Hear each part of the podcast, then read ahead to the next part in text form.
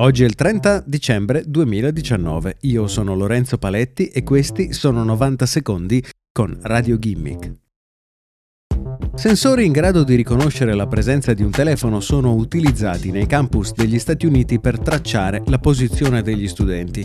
Quando una persona entra all'interno di un'aula, il telefono che porta in tasca, tramite l'applicazione universitaria, segnala all'istituto la sua presenza e quando uno studente non si è presentato nemmeno al campus durante una mattina di lezione, viene registrato all'interno di un database che modifica automaticamente la votazione in relazione alle sue performance. Sono decine le scuole che hanno già cominciato ad utilizzare questa tecnologia. Quando gli studenti sanno di essere sotto questo controllo, assicurano i promotori, cambiano il loro modo di comportarsi. Altri però sostengono che la tecnologia sia troppo invasiva e anzi violi la privacy degli studenti su larga scala, addestrandoli quasi a vedere la sorveglianza continua come cosa di tutti i giorni e in effetti viene davvero da chiedersi se la vita degli studenti arriverà ad essere amministrata fino al minuto di tempo libero.